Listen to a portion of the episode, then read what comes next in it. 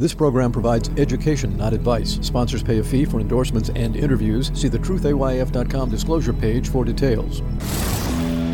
This is where technology, innovation, and personal finance come together. This is the truth about your future with Ric Edelman. Brought to you by Global X ETFs, dedicated to providing investors with unexplored intelligent solutions, and by Invesco QQQ, a fund that allows you to access the innovators of the Nasdaq 100. Invesco.com/QQQ. It's Friday, February 10th. We're living in a digital world these days, no surprise there. It means there's a new threat to our way of life cyber attacks. There's something happening here. But what it is ain't exactly clear. Cyber attacks are growing in number and size. At the World Economic Forum this year, 39% of companies said they have suffered collateral damage from cyber attacks. 90% of these companies are concerned about future attacks. I don't have to tell you things are bad. Everybody knows things are bad. For example, a year ago, a cyber attack caused wind farms that produce electricity to shut down across all of Europe. In 2021, supermarkets in Sweden had to close after a cyber attack. Student loan data was hacked last year, and the social security numbers of 2.5 million students was stolen. Twitter was hacked last year, too. Data from 5.5 million accounts was stolen. Uber's servers were hit. So was Rockstar Games. They make the video game Grand Theft Auto. In Australia, the account data on 10 million customers was stolen from a major insurance company, including confidential information about medical procedures and diagnoses and the hackers then published the names of people who had gotten medical treatment for HIV, drug addiction, alcohol abuse, and mental health issues like eating disorders. The hackers also published a file that listed the names of patients who had abortions. And WhatsApp was hacked too. Hackers stole the data on 500 million users from 84 countries, including 32 million here in the US. How did it come to this? 15 years ago, there were only four major hacks that year. Last year, there were more than 4,000. And those are only the ones that were publicly announced. 22 billion records were stolen last year, a 22% increase in the number of hacks last year compared to the year before. And IBM says that the average attack now costs companies nearly $10 million. Sound scary?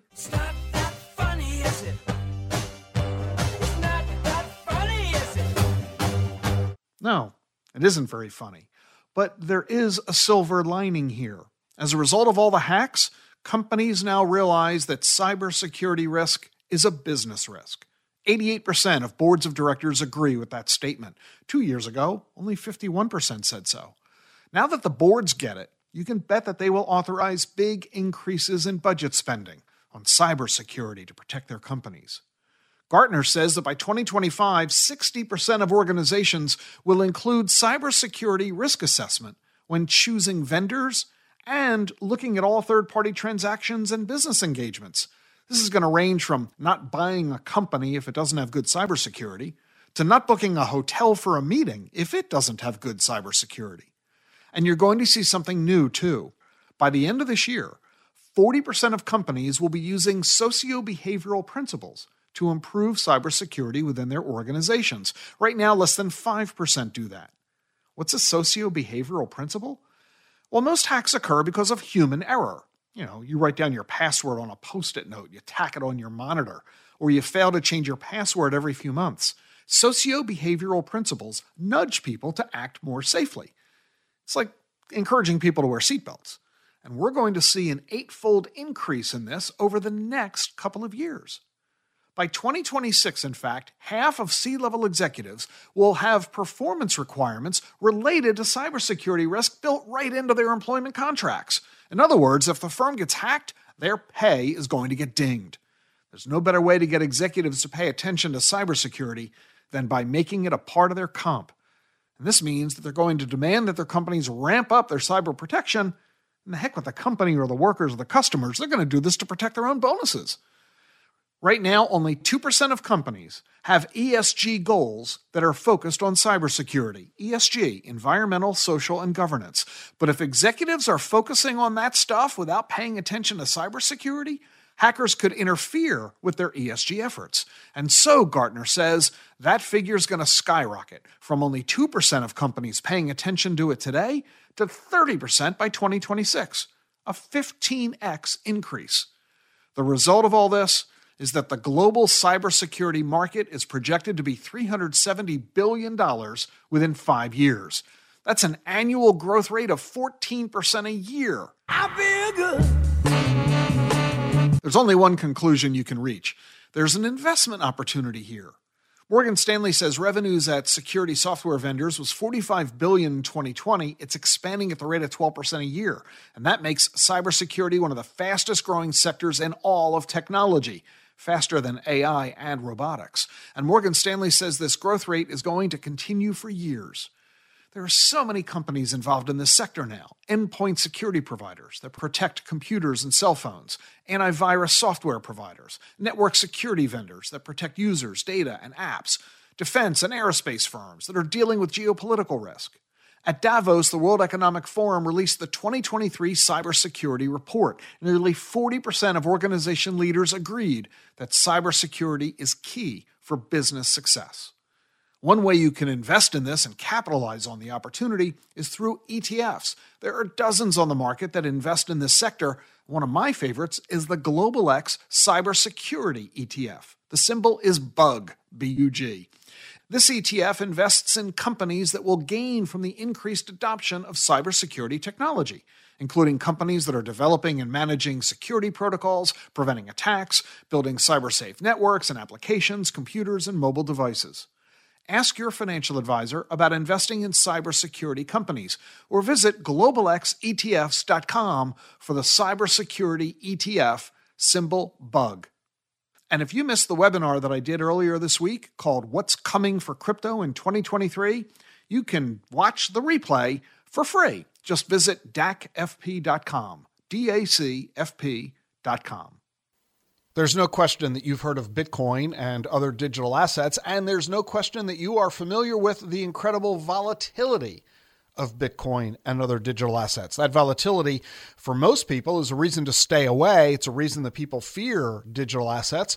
Wouldn't it be cool if there was a digital asset like Bitcoin that wasn't volatile, that was in fact stable in value, just like, you know, your bank account is stable in value? A lot of people like bank accounts over stocks because bank accounts are stable, stocks are volatile. Well, guess what? If you don't like the volatility of Bitcoin, then go get a stable coin. These stable coins are digital assets similar to Bitcoin, except that their price doesn't fluctuate, just like your bank account doesn't fluctuate. How do they pull that off? It's easy. The money that you place into a stable coin is invested into US Treasuries and bank CDs and things like that. In other words, assets that don't fluctuate in value. Stablecoins are considered as safe as bank accounts and US treasuries because that's what they invest in. And billions of dollars have been placed into stablecoins for exactly that reason. Why bother buying a stablecoin if the price doesn't fluctuate? Well, you're not buying it for price fluctuation. You're buying the stablecoin to make it easy to move money online freely, immediately, securely, and with transparency benefits you don't get through the global financial system. Stablecoins, one of the big reasons there's a lot of excitement about blockchain technology. Coming up next on the program, a visit with Jackie Roach, who is the Chief Communications Officer of MyCryptoAdvisor.com, about NFTs. Why do you need to care about them? I'm Ric Edelman. This is the truth about your future.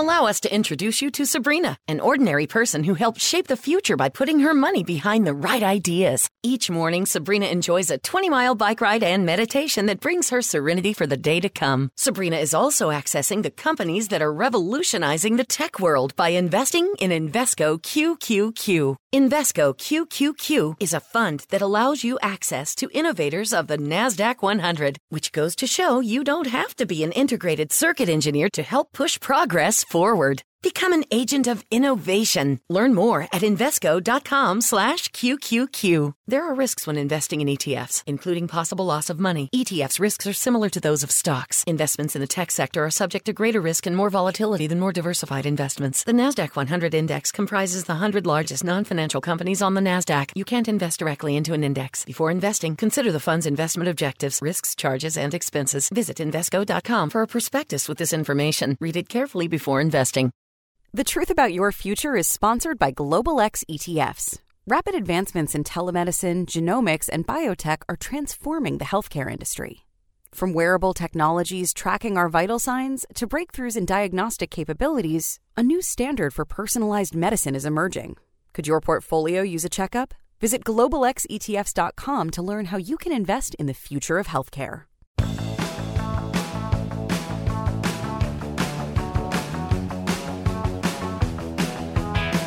Welcome back to the Truth About Your Future. I'm Ric Edelman. You know, we've talked often about crypto on this podcast, and for obvious reason, and you heard a lot about NFTs. Well, what you probably never stop to consider is that if you're going to have NFTs in the marketplace, non fungible tokens, you got to have an NFT consultant. And that's who Jackie Roach is. I'm very happy to welcome Jackie onto the show. She's Chief Communications Officer of My Crypto Advisor and uh, you can reach them at mycryptoadvisor.com. Jackie helps people understand and use NFTs, and she does this in a way that makes sense. She also creates digital art on her own under her own personal brand, Wellness Pro, and she explores metaverse solutions that attract and address real world problems. Also, I'm really happy to tell you, Jackie is a member of my faculty at the Digital Assets Council of Financial Professionals. Jackie has presented one of the modules on NFTs in our certificate course that financial advisors and financial professionals take to learn about blockchain and digital assets. Jackie, great to have you on the show. Oh, thank you so much, Ric. Pleasure to be here. So the first thing I want to ask is, you know, in the middle of this crypto winter, you know, a year ago, Bitcoin was already by now well on its way down. In 2022, it ended up losing about 60%. In the middle of this crypto winter, does anybody still care about any of this? Oh, absolutely. You know, what's the expression? Uh, buy when there's blood on the streets. So, people in the industry and on the inside are definitely enjoying the discounted prices right now, stacking sats, buying NFTs, and doing all sorts of Web3 activity. Stacking sats. Now, that's something that you and I understand, but explain to people what you mean by stacking sats. Yes. So just like a dollar is split into uh, a uh, hundred cents, uh, Bitcoin is split into uh, satoshis. So those are units of a Bitcoin. So when you're stacking Sats, you're stacking those satoshis and just uh, you know putting it away. And instead of 100 pennies equaling a dollar, it's 100 million Satoshis that equals one Bitcoin. So when people are stacking sats, they're really stacking tiny, tiny, tiny, tiny fractions uh, of a Bitcoin. Nobody buys a Bitcoin, they buy a piece of a Bitcoin. Just like nobody uses dollars, they use pieces of dollars. So, uh, yeah, they're stacking sats. It's pretty exciting. What are some of the things that people are focusing on in the crypto marketplace today? Uh, you've talked about the carbon credit market. Yeah, you know, it's really interesting. I saw you just were talking about these green initiatives and how you can start implementing them, thinking for the future, environmentalism. Uh, all of these things are important. They're important to young people, they're important to old people. Um, and we're starting to see a lot of projects, uh, definitely in the NFT conservation place. Uh, so when we're thinking about land and, and all these different assets, how can non-fungible tokens play a role in actually uh, moving these projects forward including members including people into them? And as i know and I, I talk a lot with people about web3 is all about community. You know it's about a way of engaging people in new and different ways and nfts are a great way to do that so we need to go back a little bit and help people understand exactly what an NFT is. So let's see if you can tackle this because it ain't easy. One of the most difficult chapters I wrote in my book, The Truth About Crypto, explain what an NFT is.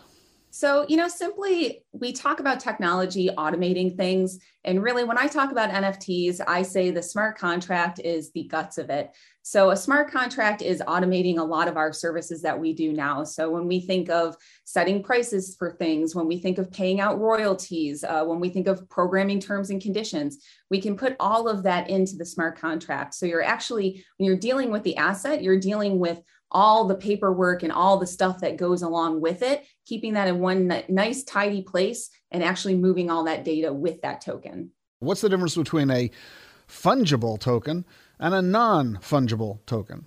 Sure. So, in a fungible token, uh, we're thinking for things that exchange on an even basis. So, if I asked you for a $1 bill, I wouldn't care what $1 bill you gave me. If I asked you for some artwork, I would care if you gave me a Picasso or your niece's school artwork that she did that day. So, uh, non fungible tokens are all unique. They have their own identities and properties, whereas fungible tokens are just uh, even exchange one for one. So, who creates NFTs? You know, NFTs are they're multidisciplinary. There, there's artists that create NFTs. All the documents associated with a house or any other asset that can be put into an NFT. Um, we can track things on the supply chain with NFTs.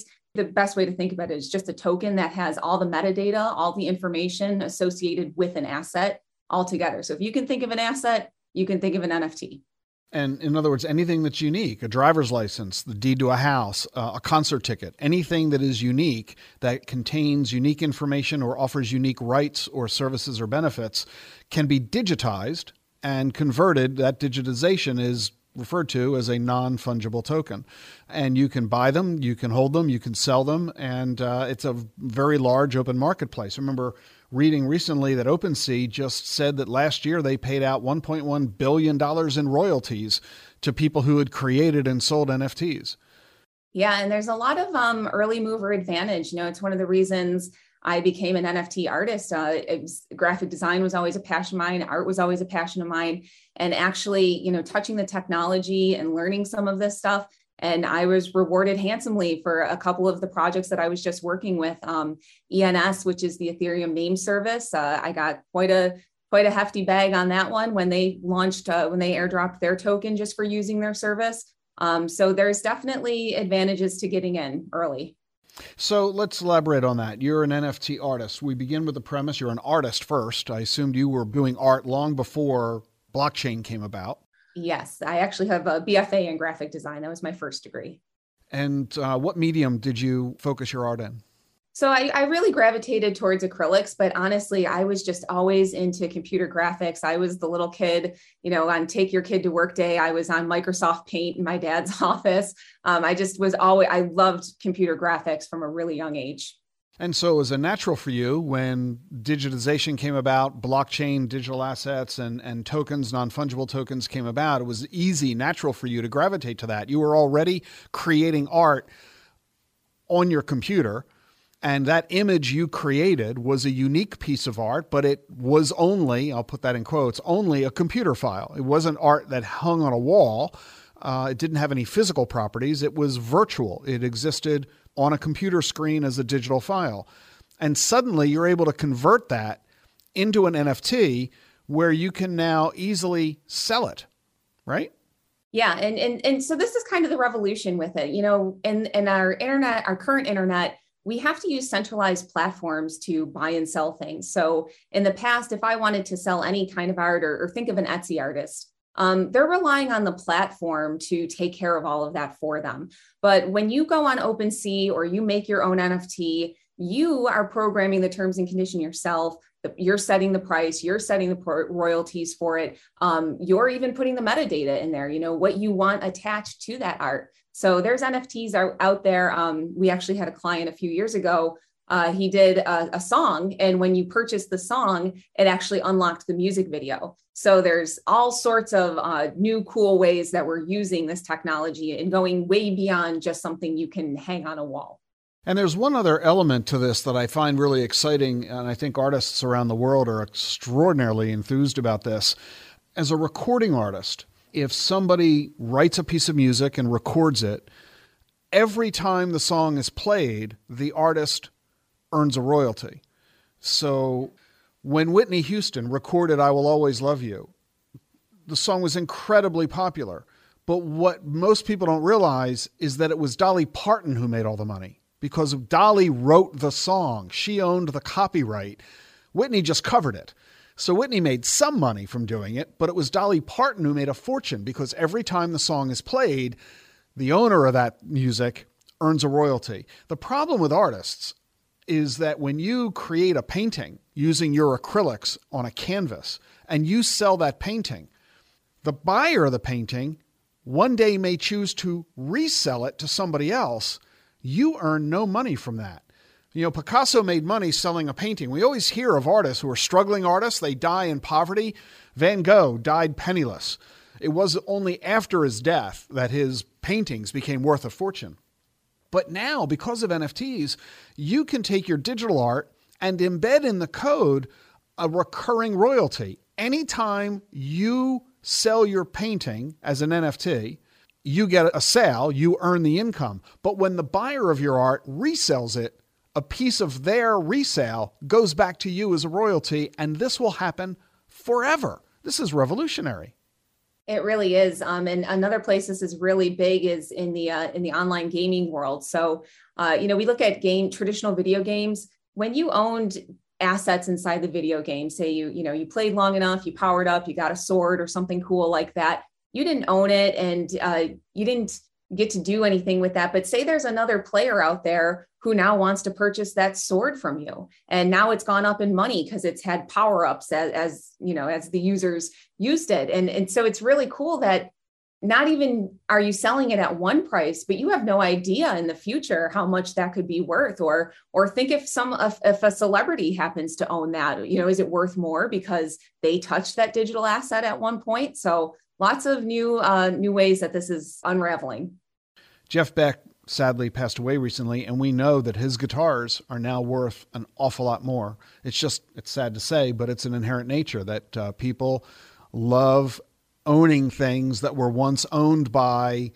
a celebrity, uh, a car that Steve McQueen drove or the house that the Kennedys used to live in. It just increases the value. So, yeah, you're, you're absolutely right. In other words, you're not merely being a fan, you are now being an owner you're participating in the economics of this. It's not just Facebook who's going to make a fortune off of you. You're going to equally participate in the creation of your own uploads. Yeah, absolutely. And it's it's really cool because as we're going through this technological re- renaissance, you know, I would also argue that we're going through a, a, consciousness renaissance as well, and being more mindful about your assets, being more engaged with them. Uh, this is a really cool thing that's happening uh, for people, for individuals, for everybody involved.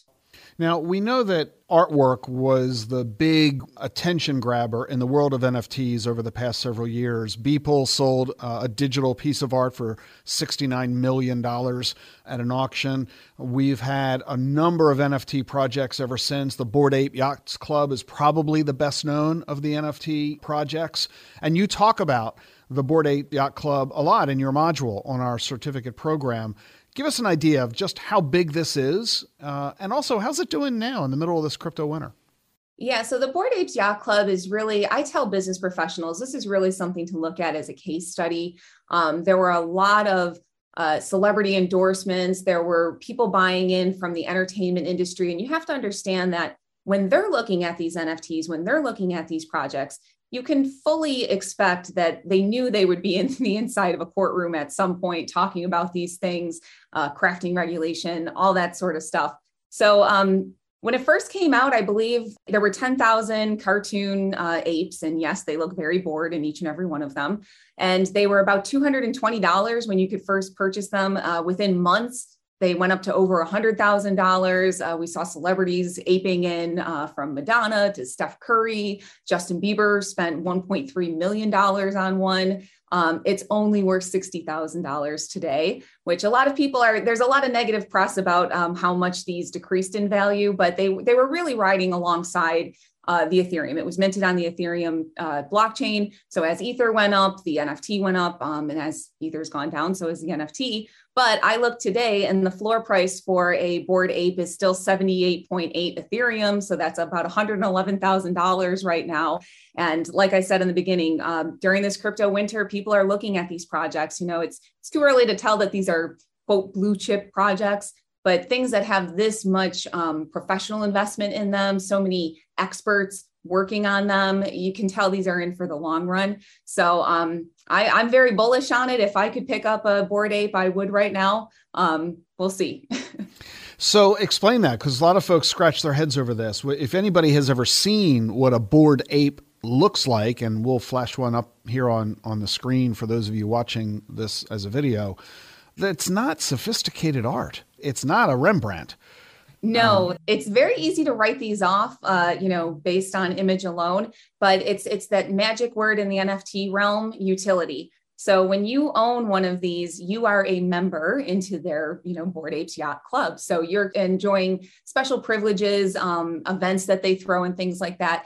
But way deeper than that, um, you're awarded governance tokens. They launched their own Ape Coin, which was listed. Uh, so this is really a, a self-sustaining ecosystem for their members and how this is going to play alongside uh, our current ecosystems of, of, you know, whether that's fiat or other tokens. It's very interesting to watch how this is happening. And just to be an owner of, uh, you know, within this project and, and, get something like governance, be able to vote on the next blockchain game that they partner with or, or other things. Again, it's that deeper level of engagement that we're seeing with the digital assets that's truly exciting. So does this mean that it's really all just about money? Uh, I mean, nobody's buying a Bored Ape because it's attractive art.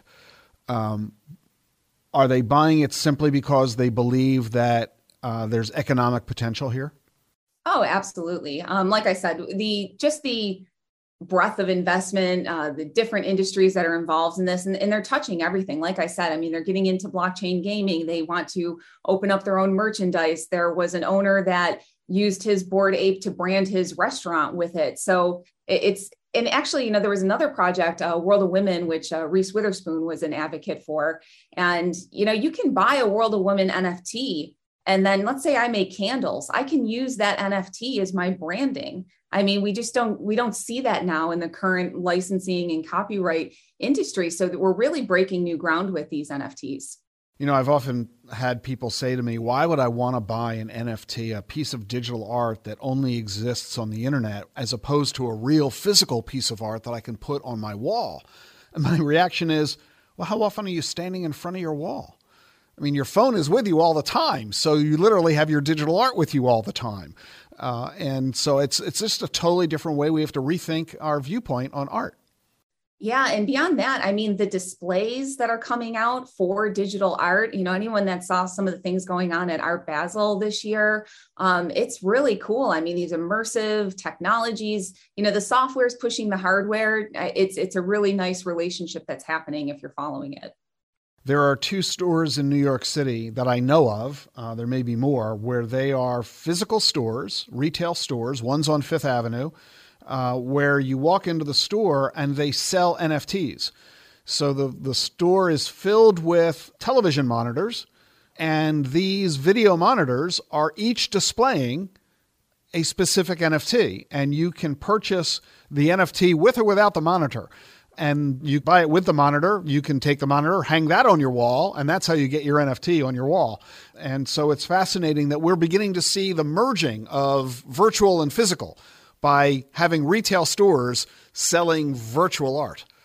Yeah, and you know, on the flip side of that, uh, you can go in the metaverse. You can go in somewhere like Decentraland and visit one of these high-end boutiques, and you could purchase an NFT that then mails you the physical piece of clothing to your house. Uh, you know, a couple weeks later. So it's it's happening on both ends.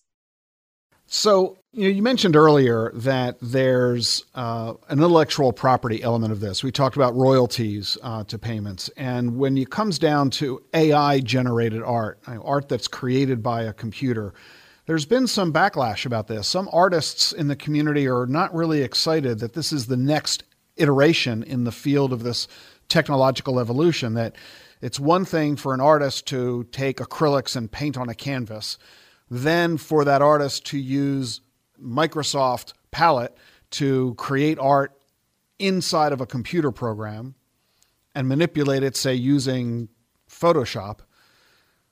But it's now another level for the computer itself to be generating the art. And who owns that intellectual property if that occurs? So, so talk about what's happening with AI artwork.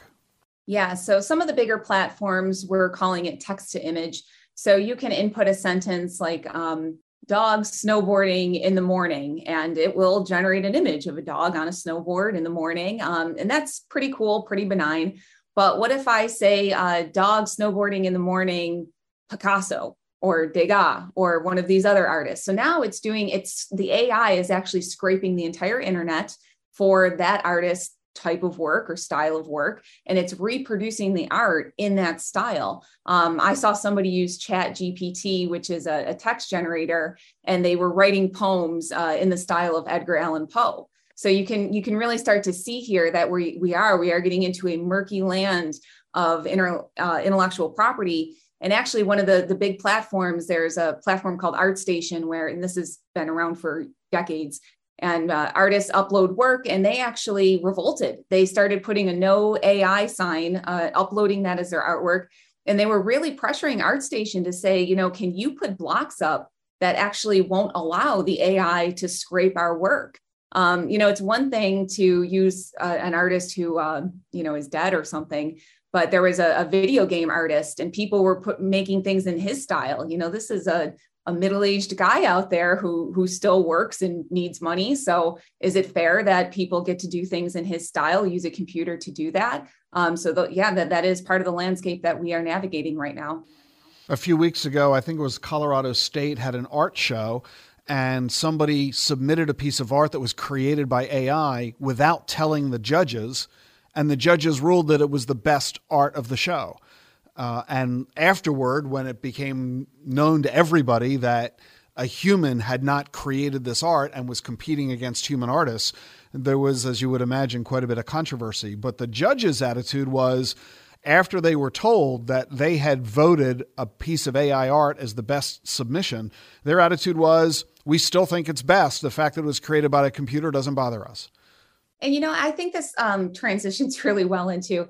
I, I'm sure many of us tuned into the Jeopardy episode when Watson was playing, and you know, but when you t- tune into Jeopardy now, you're not watching uh, computers play against each other. Why? Because it's not that entertaining. Of course, you know, we we know the differences between you know human intelligence and artificial intelligence. So I would venture to say that as it does become known that artificial intelligence is behind something uh, what we really want to pay attention to is well what's the relationship with humans with that you know and and how do they start to value it? And i can tell you too you know a few weeks ago ai was everything and and i've already seen it lose its novelty in a lot of ways. Uh, so you know jury's still out. There's no question about it. I think the only certainty is that one of the winners of this conversation are going to be attorneys who practice intellectual property law Oh, um, absolutely. because this is not merely an American issue, this technology is global. And so we're going to be dealing with multi jurisdictional questions that I think none of them have been resolved. What, what are your feelings about all this? Are you using AI in the creation of your digital art? yeah you know as as an artist and, and, anyone in any profession you know it's always important to stay relevant so i think it would be silly for me to shy away from it so of course i've been playing around with the tools um, I still value, you know, human art a little bit more than artificially uh, made art. But a uh, program that we're doing at My Crypto Advisor right now, we teamed up with a company called Ski With Me and the Salvation Army. And we're actually setting all the adults and administrators up with digital wallets. And then we're exposing uh, the kids to creator economy uh, classes. So we're collaborating with them on using AI tools and you know a big part of, of my background I'm, I'm a big advocate for meditation and you know using mindfulness uh, in our own lives. So that's something i'm impressing with the kids uh, just letting them know that you know these are these tech tools are things we can use but you know we don't want to be used by them. So i think it's really important to expose them to this now and and have them get a handle of it. I imagine that kids you know are attracted to this incredibly naturally that just as they are to the rest of uh, technology that it's second nature to them yeah, absolutely. I mean, for all of us who didn't grow up with cell phones or a computer in our pocket, it amazes us how fast things are. But you watch the younger generation and they really are digital natives now. It just comes very, very naturally to them. Now, you're talking about this entire topic very calmly, very naturally. Um, you might as easily be talking about the weather or last night's sporting event. Uh, which anybody can talk about. But most cannot talk about crypto. You're using, in some cases, words that are new and unique to people. You've mentioned NFTs, you've mentioned airdrop at one point. Um, you're, you're talking about digitization of artwork. A lot of folks, the vast majority, I think, of Americans and people worldwide, and certainly the vast majority of the people who are listening and watching this podcast, are befuddled by the whole thing. So, what do you say to folks who know little to nothing about this? They may be curious, they may be interested, but they really don't know much at all. Is this something for only folks like you? I mean, you've been an artist forever, you've been a technologist forever, so moving into the world of blockchain is second nature to you. But what do you say to others? Is this just for the Jackie Roaches of the world, or is this something that everybody ought to be paying attention to? Um, no, it, it's it really is for everybody. You know, I one of my favorite stories about uh, one of our clients at my crypto advisor. He's he's in his seventies. Um, he meets with us, you know, if not weekly, bi-weekly, and this has been going on for years. And we absolutely adore him. But he got into this to talk to his his teenage grandson about investing, the importance of investing. And this is a conversation that they're now having together. And that's one of the things I love about NFTs. You know, if, if you're new to this whole thing, uh, looking into a project, um, it doesn't have to be an expensive one. I mean, there are thousands of, of NFT projects, but I kind of say it's, it's becoming the new water cooler conversation, right? So if you buy into a project, one of the first ones I got into was called Crypto Chicks. Um, I think I spent maybe a hundred dollars getting the first NFT, but you're welcomed into the community. You know, you can follow the beauty of our remote lives now is uh, we have lots of apps and ways to connect with one another. So whether those are Facebook groups or using uh, an application called Discord, uh, but you can actually stay up to date with the projects. And a lot of these projects will walk you through all the things you need to do to participate. So it's really just a matter of anything else. You know, it's, it's just getting started. Um, and that, that's a lot of what we do at My Crypto Advisor. I mean, you can head over to our site, book a call with us. We do free 15 minute diagnostics to get people on their way. Um, and the one thing I'll impart with everybody, if there's one thing you take away from me talking, I, I may be a little biased, but the digital wallet is really the technology you want to look at. That's really where you want to start and try to understand wrapping your head around this. And how would you suggest people begin by doing that? Uh, there's wallet. Well, one, you could really just do a Google search on that. But um, there's a few cold storage wallets that I always suggest to people, Ledger being one and Trezor being one. But even just you know perusing their websites and seeing what they have to say about this, MetaMask is a is a wallet that's connected to the internet. Um, but they're another they're they're going through a lot of issues right now. They're sending a lot of communications out right now. Uh, so really, just following these projects, you can follow them on Twitter, you can follow them on LinkedIn, any of these uh, social media outlets. But just exposing yourself is is really the best place to start. And how about the world of financial advisors? Uh, you went with me last November uh, to the Barron's Women's Summit in uh, Palm Beach.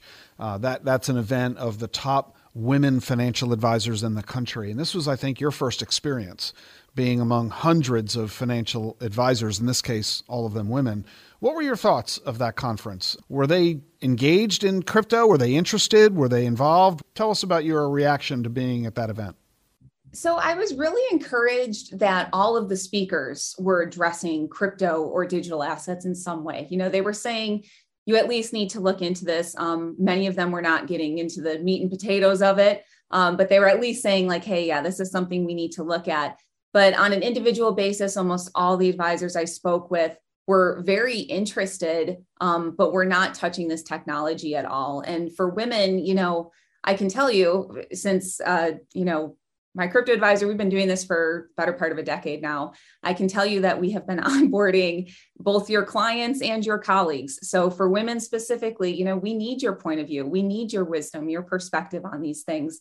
I would love to see more women get involved and, and just bring that. There were a lot of a lot of focus in the financial industry um, about engaging the next generation, both uh, having them become financial advisors and retaining clients.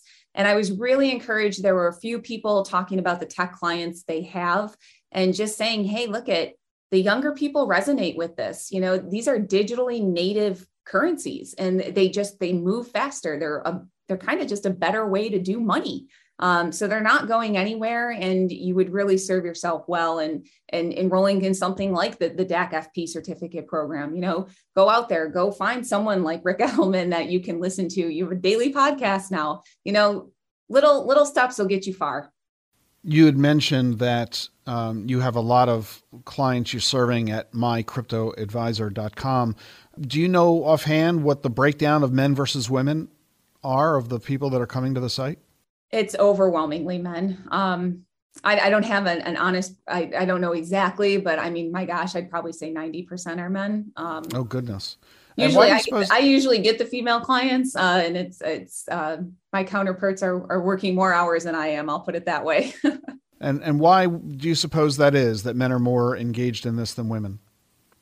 I think the industry up until now has been very, um, you know, very left brain. It's been very math and markets and numbers, and maybe women care more about the the tangible uh, effects, and and that's I, I that's probably why I gravitated towards NFTs because you know kids are handling these. I mean, this is really where you're seeing teenagers and you know the Roblox generation. You're seeing a lot of parents get engaged at the NFT level. So um, for women, I think I always say, you know, and especially if you're an artist or, or anything you can gravitate that, you know, dovetails into your own life, that's a great way to cross over into this. But I, I would absolutely love to see more women getting involved. Well, I think if you're a female financial advisor, what Jackie you're saying is that these women financial advisors have a huge opportunity to be a differentiator in their practices. If there are so few women engaging in crypto, this is a wonderful way for you to offer services and advice to clients that your competitors, your fellow female advisors, are not doing. And that, in and of itself, is a pretty compelling reason to pay attention. And uh, I share your viewpoint. I, I would encourage women uh, to get far more involved. Don't let this be dominated by men. We know how lousy men make things. Look at the world, which has been dominated by men over the centuries. So knock it off. Here's a chance to start with a clean slate, and I hope women don't blow the opportunity. You came out with a, a, some statistics at My Crypto Advisor regarding the people that are contacting you. You mentioned that overwhelmingly they're men, but there was something else that you had told me prior to us chatting here that over the last three months, four in 10 of the people who reached out to you at My Crypto Advisor the reason they reached out was asking for help with scams. Talk about that. Scams are rampant in in our industry right now, and um, just touching back, you know, I, I'll I'll take some tech out of this and just go to some tangible examples here. So I said before that digital wallets are the most important piece of this puzzle uh, in my opinion, right now. So, just to break that down, the wallet is the gateway to blockchain and distributed ledger So, with our current internet, you know, we have a lot of usernames and passwords for every site. You're putting one in Facebook, you're putting a different one in your banking, you're using another one to shop. But with Web3, you are not entering usernames and passwords. Instead, you are connecting your wallet to websites. So, if I were to use a real life example, if I was going to run a bunch of errands, go to a department store, a grocery store, get a haircut, I'd take one purse with me. And in that, I would just have the things I need, you know, some cash, membership card, credit card, whatever. Uh, but I wouldn't also have my birth certificate, a fine art painting, all my jewelry. So, similarly, with digital wallets, you don't want all your assets in one wallet. And you, when you're connecting to all these different sites, you know, you really kind of want to think, well, what purse do I take for this? And, and what do I do for that? And then even on the, the next end of that, um, you know, regard these, regard your digital wallet as just as important as your real wallet, as your real purse. You know, this is a container for your assets. We also like to tell people to diversify your assets, you know, spread them out amongst multiple wallets. And I know people hear this and they're like, oh my gosh, this sounds like so much but that's the state of the industry right now you know there are a lot of scam artists out there so you want to be vigilant about your assets um, you know for instance my bitcoin is a long-term hold so i keep the majority of that on a cold wallet like ledger or trezor uh, because these are not connected to the internet so they don't have that point of vulnerability um, another point, you know, when I'm shopping somewhere in the real world, I don't leave my purse there when I'm done shopping. So on Web3, when you're done on a website, you really want to make sure that you disconnect your wallet every time you're done. Um, this is hands down number one, the most neglected security measure that we see. I would be lying if I said I didn't do this once in a while. You know, as a species, I think we're just uh, we're just not mindful. We want to we want to go fast. We don't want to be inconvenienced.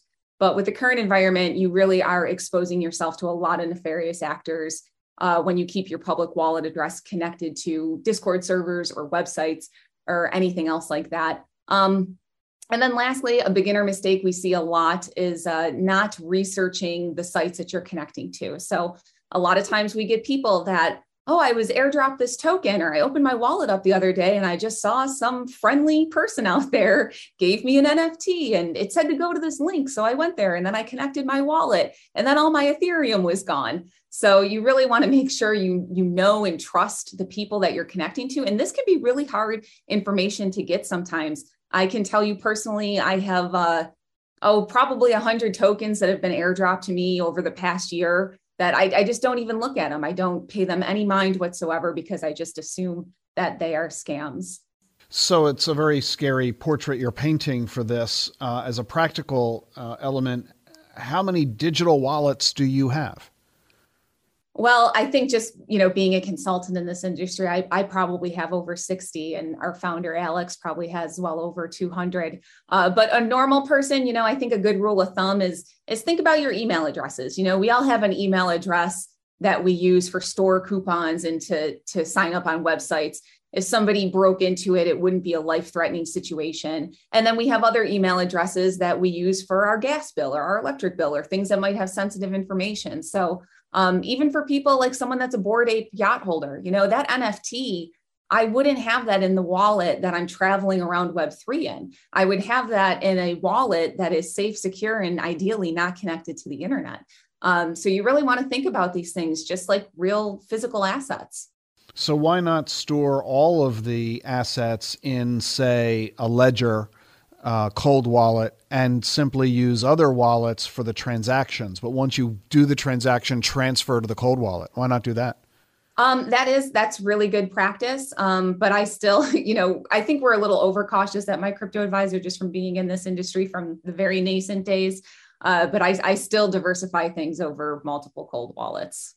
So I think you're demonstrating to us that there is a lot of excitement, a lot of opportunity. It's new, it's creative, it's innovative, but at the same time, it's also very practical, pragmatic. We can't lose our heads. We have to re- deal with this responsibly and maturely. And if we have that right combination, then I think we can have a good experience. Yeah, and to your point, you know, I have friends that would be considered influencers in this uh, in this Web three area now, and they held Bored Apes or World of Women, you know, NFTs worth 40, 60, $100,000 and they have been scammed. They have, you know, somehow they didn't realize their wallet was connected somewhere. So, I mean, the best of the best. And, and I give those people a lot of credit because they're publicly saying what happened.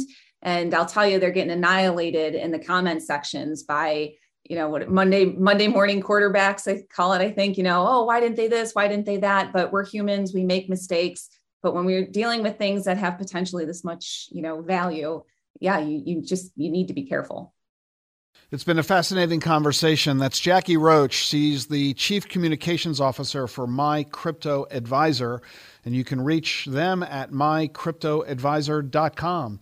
And if you want to learn all about blockchain and digital assets, uh, we encourage you to get your certificate in blockchain and digital assets available from dacfp.com, dacfp.com, where Jackie is a member of our faculty.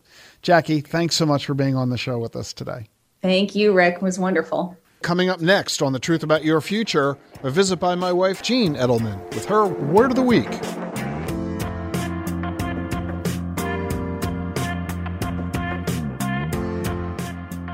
The Truth About Your Future is sponsored by Global X ETFs. Exponential technologies are transforming the world around us and creating investing opportunities along the way. Artificial intelligence, robotics, and 5G mobile networks are among the emerging technologies shaping the future.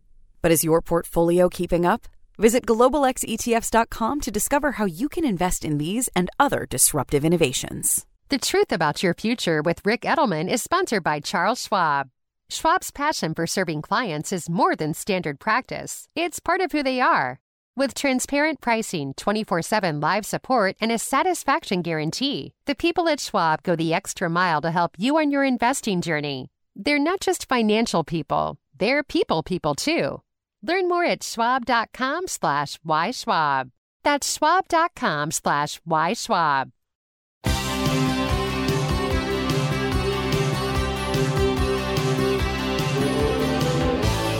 Time now for everybody's favorite segment, Visit by my wife, Jean Edelman. Jean's segment, Self Care with Jean Edelman, is now her own podcast every Thursday. so you can subscribe separately to Self Care with Jean Edelman. It's available at thetruthayf.com and everywhere that you get your podcasts. Here's Jean. Great to be with you this week. This week, my title of my little talk is It'll Get Better Teachers in Our Life. Teachers in our life can be people or events. This past January, I had a tremendous teaching moment when I landed in the hospital with viral bronchitis. As I was watching the EMT and the ER docs and the nurses swirl around me, I surrendered and trusted I was in good hands. But I started to think about what it was that landed me in this situation and what was it that I needed to learn from this life event. Now, I know when we're sick and we're not feeling well, or there's an emergency and we've got to get to the hospital, we're not thinking like that. But for some reason, when I was going through all this, this was all I could think about. And so, what came to me was that I needed to slow down. I needed to stop pushing through everything like I was in survival mode. And I needed to nourish my soul more.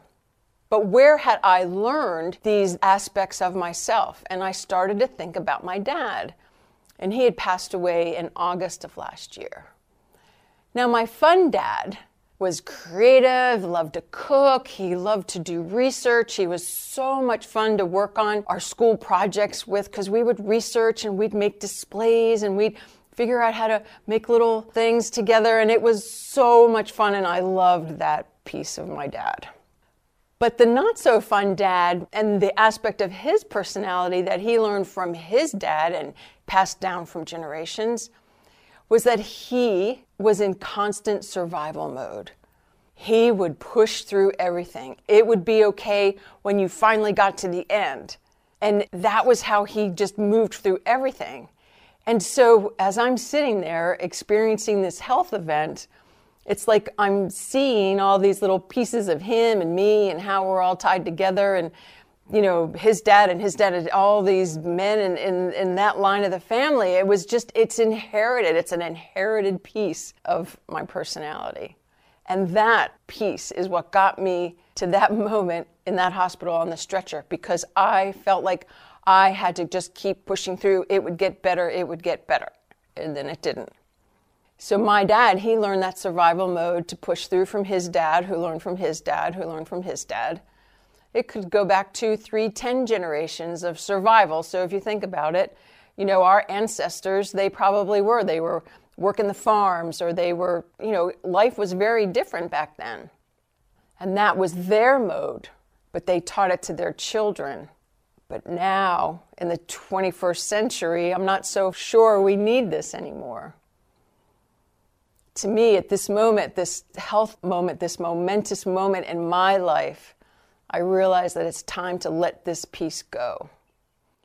And so, the action item for this week is to think about our heritage. Think about our family and our traits that maybe we see in ourselves, that we, we gave to our kids, that we see in our parents and our grandparents.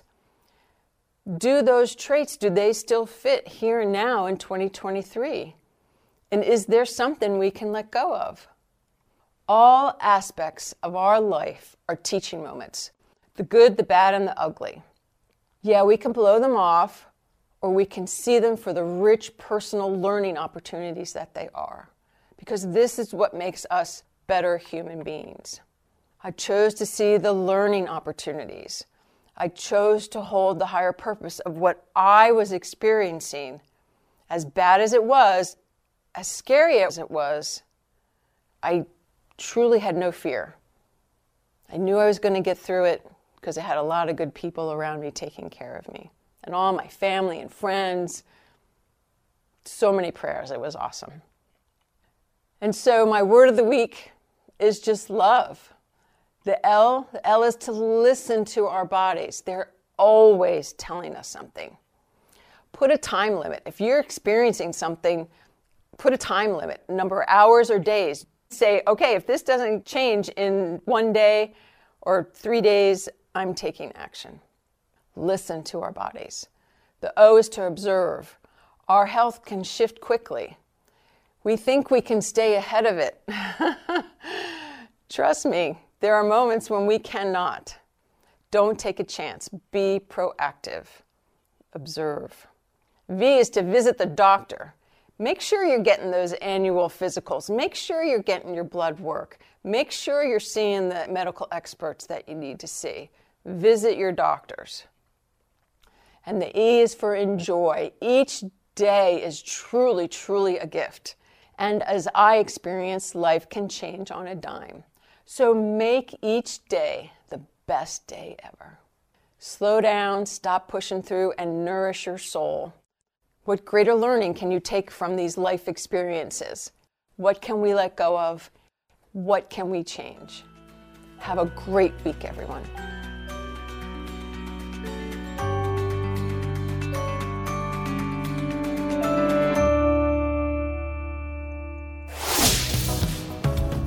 I'm Ric Edelman. And remember, if you miss any of our weekday podcasts, you can listen anytime you like, wherever you get your podcasts and at thetruthayf.com. Have a great weekend. See you Monday. The Truth About Your Future with Ric Edelman has been brought to you by Global X ETFs, dedicated to providing investors with unexplored intelligent solutions, and by Invesco QQQ, a fund that allows you to access the innovators of the NASDAQ 100. Invesco.com slash QQQ. Get the truth about your future with Ric Edelman. It's thetruthayf.com.